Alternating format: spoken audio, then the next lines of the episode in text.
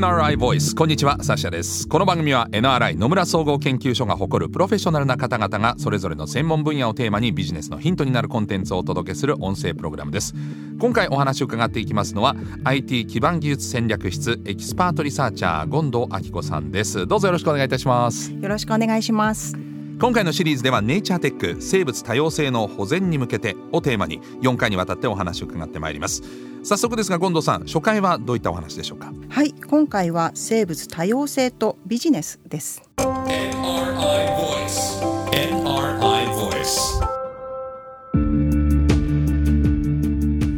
改めましてお話を伺っていくのは IT 基盤技術戦略室エキスパートリサーチャー権藤亜希子さんです、えー、まずはプロフィールをご紹介しますね。国内大手 SIer でのコールセンター向け AI の商品開発などを経てですね2020年の4月野村総合研究所へキャリア入社されております。IT アナリストとして先進的な IT 技術の動向調査コンサルティングを中心に活動。特に社会的ニーズ課題に対する技術をご専門とされています。また書籍 IT ロードマップ強調されているんですね。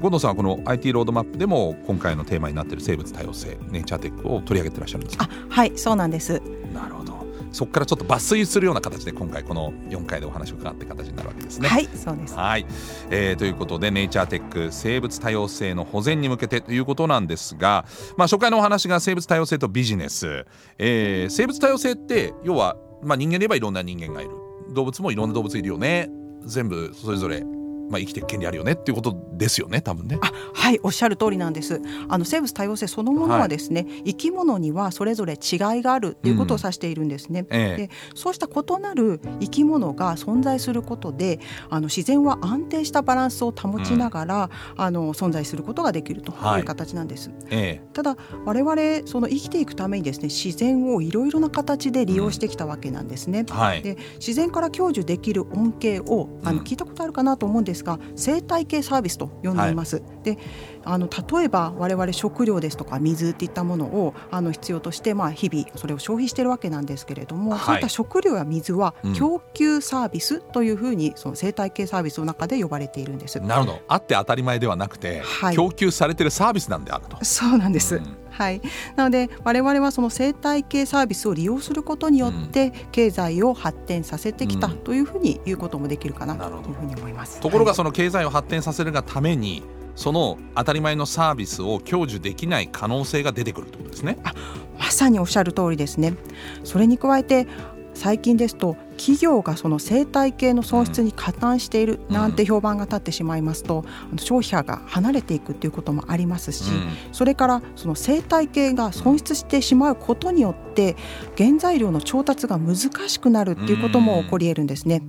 でこれは一般的に自然関連リスクっていう形で言われてます。まあ身近なところで言うと例えばあのお寿司屋さんとかに行くとなんか最近ネタがものすごい貴重になってきちゃって、はい、すごいあの昔は100円で一缶食べられたものがもう下手したら1,000円するとかみたいなそういうことそうですね。まさにはい。おっしゃる通りなんです。でそれってまあお寿司屋さんからすると事業リスク、うん、まあちょっと大げさかもしれないですけども、はい、そういったことになりますよね。それと同じことが企業にも当てはまってきます。でちょっと前にあの話題になった言葉として気候変動リスクというような言葉があるかと思うんですけれども、あはい、あのこの気候変動リスクはですね一足先に議論されてきたことでもあります。で日本でも気候変動対策の動きが本格化してきましたけれども、はい、その次の焦点が生物多様性というふうに言われているんです。地球が温暖化するのはあの生態系が崩れるから危ないよね人類にとっても危険なことだよねっていうのは伝わってきたけどじゃあそれで温度は保たれてもじゃあ動物のこうあり方が全部変わってしまうとこれまたリスクだよねっていうところですね。はいまさにおっしゃる通りなんです。はい、あのこれが注目されるきっかけっていうのは何か具体的にあったりするんでしょうか？はい。以前からやはりこの自然を壊してしまうということが結果的に経済的な損失につながる、えー、そういった点は指摘されてきたんですが、はい、最近注目されたものとしては2021年に英国の財務省ですね、はい、財務省から発行されたダスグプタレビューというものがあります。はい、この中で持続可能な社会のためには自然の利用がその自然の供給力を上回らないように経済の評価基準を見直したり、金融を改革していくことが必要というふうに説いているんです。なるほど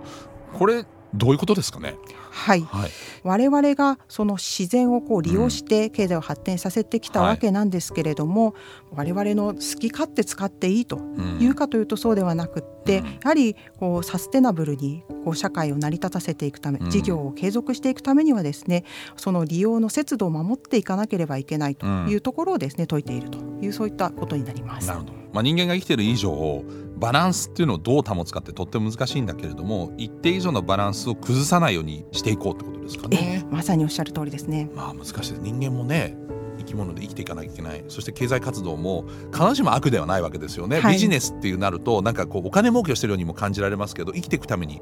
そうなるとそれをでも肩にやってしまうと,、えーと、自分の子供孫の世代未来の世代に対して、まあ、傷跡を残してしまうということなりますもんね。はい、そうなんです。で、自然で特に難しいところがですね、うん、その自然を誰が使うのかっていうことによって、だいぶその判断基準って変わってくるところなんですね。うん、ただ、そのどういうふうに使うのかっていったところの目線を合わせていくためには、やはり今自然がどういう状態なのかっていった情報が非常に重要になってきます。そこからのスタートという形になるんでしょうね。うん、まずは情報共有というか情報の民主化というか、はい、みんなが同じ情報をまあ、はい。共有できれば、えー、同じ考え方っていうのも共有しやすくなりますもんね。はいまさに。その財務省のレポートっていうのが、まあ、世界的な流れを変えたんですか？そうなんです。それに加えてですね2022年に開催された CBD COP15 の中でですね、はい、生物多様性の損失を止めて反転させ、うん、回復軌道に乗せる緊急行動を取るということでいわゆるネイチャーポジティブの考えが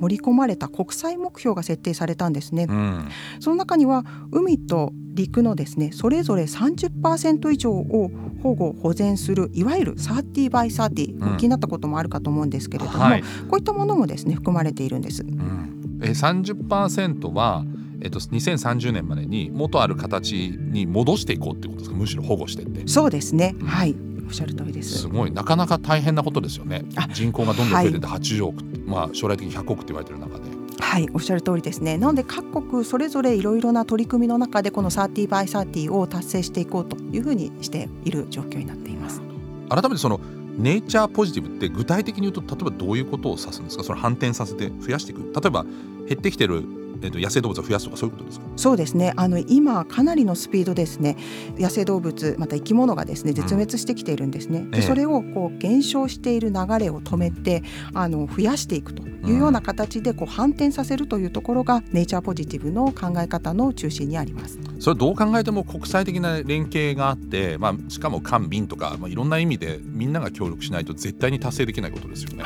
そうですね。それはもう協力体制の構築は非常に重要になってくると思います、うんまあ、そこに先ほどのその価値観の共有っていうのもありますよね、はい、生きていくためにそうしなきゃいけないんだっていう人が一人でもいたらこれダメなわけですから、えーはい、そうなると個々人の考え方とか、えー、行動っていうのもとっても重要だと思うんですけど、まあ、今日のトピックでいうところのそのビジネスでいくと、まあ、企業などに求められる行動っていうのは実際にあるんでしょうか？はいそうですね。あの自然とビジネスの関わりに着目した影響評価情報公開の促進というものがですねあの先ほどのですね、えー、国際目標の中に盛り込まれているんです。うんはい、具体的にはその企業ですとか金融機関その自然への依存度それから影響リスクを評価して開示することがターゲットの一つとして盛り込まれた形になります。その開示する評価の基準というのは例えばどういうのがあるんですか？はい。一つにはですね2023年に1.0版が発行されました、はい、TNFD これは自然関連財務情報開示タスクフォースというものなんですけれども、はい、えー、そちらがあります。でこれは似たようなもので TCFD 気候関連財務情報開示タスクフォースというものがあるんですけれども、はい、これの自然版というふうに言われてます。うん、で TCFD に関してはあの日本でもですねあのプライム市場に上場している企業、はい、こちらの企業は TCFD もしくは同等のですね開示のフレームワークに基づくですね、うん、開示が義務化されているんですね。はい、で今後もですねこの自然版である TNFD、うんえー、これがですね制度化されていくそういった可能性があるというふうに言われているんです。自然を守りながら経済活動をしている企業ですよということを明示するような開示ということですか？はいあのおっしゃる通りです。あの自然に対してどの程度その事業が依存していて、うん、でどんなインパクトを与えているのかインパクトにはこう負のインパクトだったりプラスのインパクトいろいろあると思いますけれども、はい、そういった影響をどう与えているのかこういったことをですね開示していくことが求められるようになっています。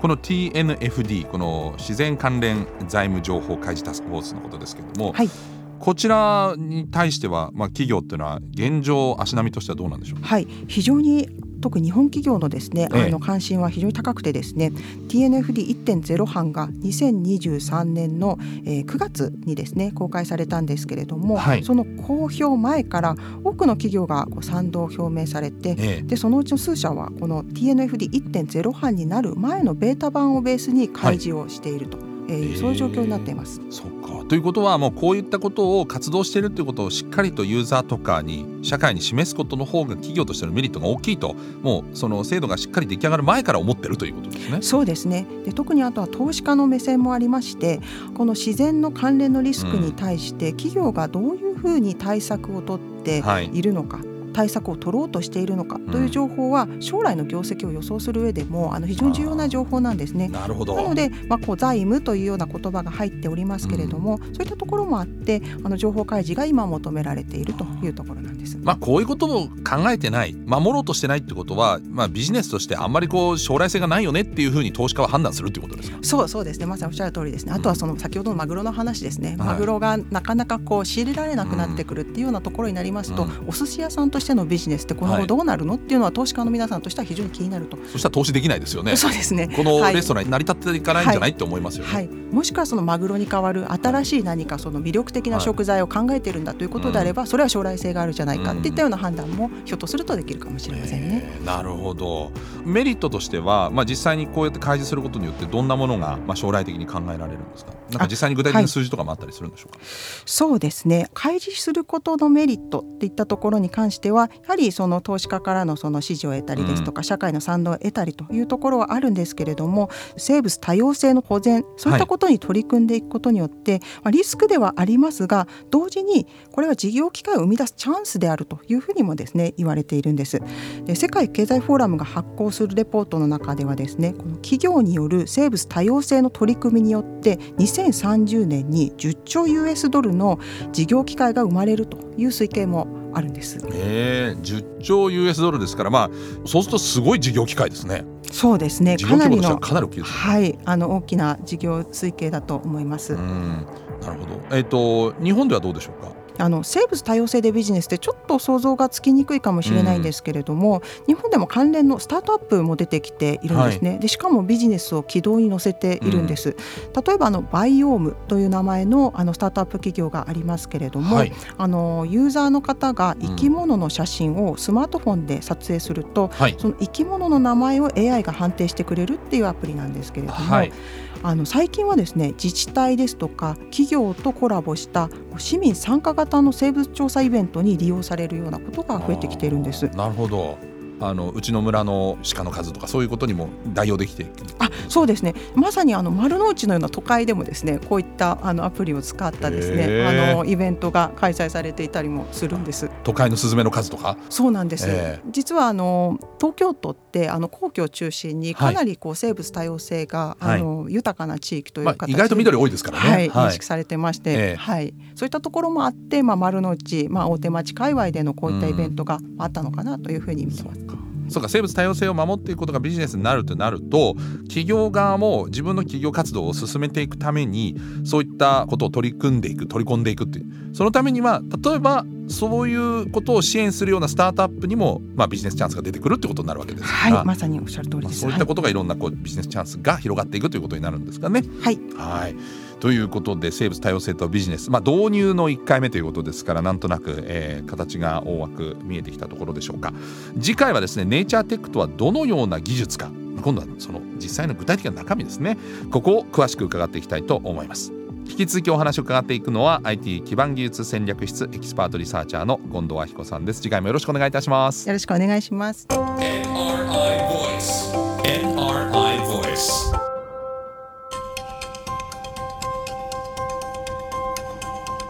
NRI ボイスこの番組はアップルや Google などのポッドキャストのほか NRI のウェブサイト内からもお聞きいただけます。NRI ボイスで検索してチェックしてください。引き続きネイチャーテック生物多様性の保全に向けてをテーマにお話を伺ってまいります。ナビゲーターはサッシャでした。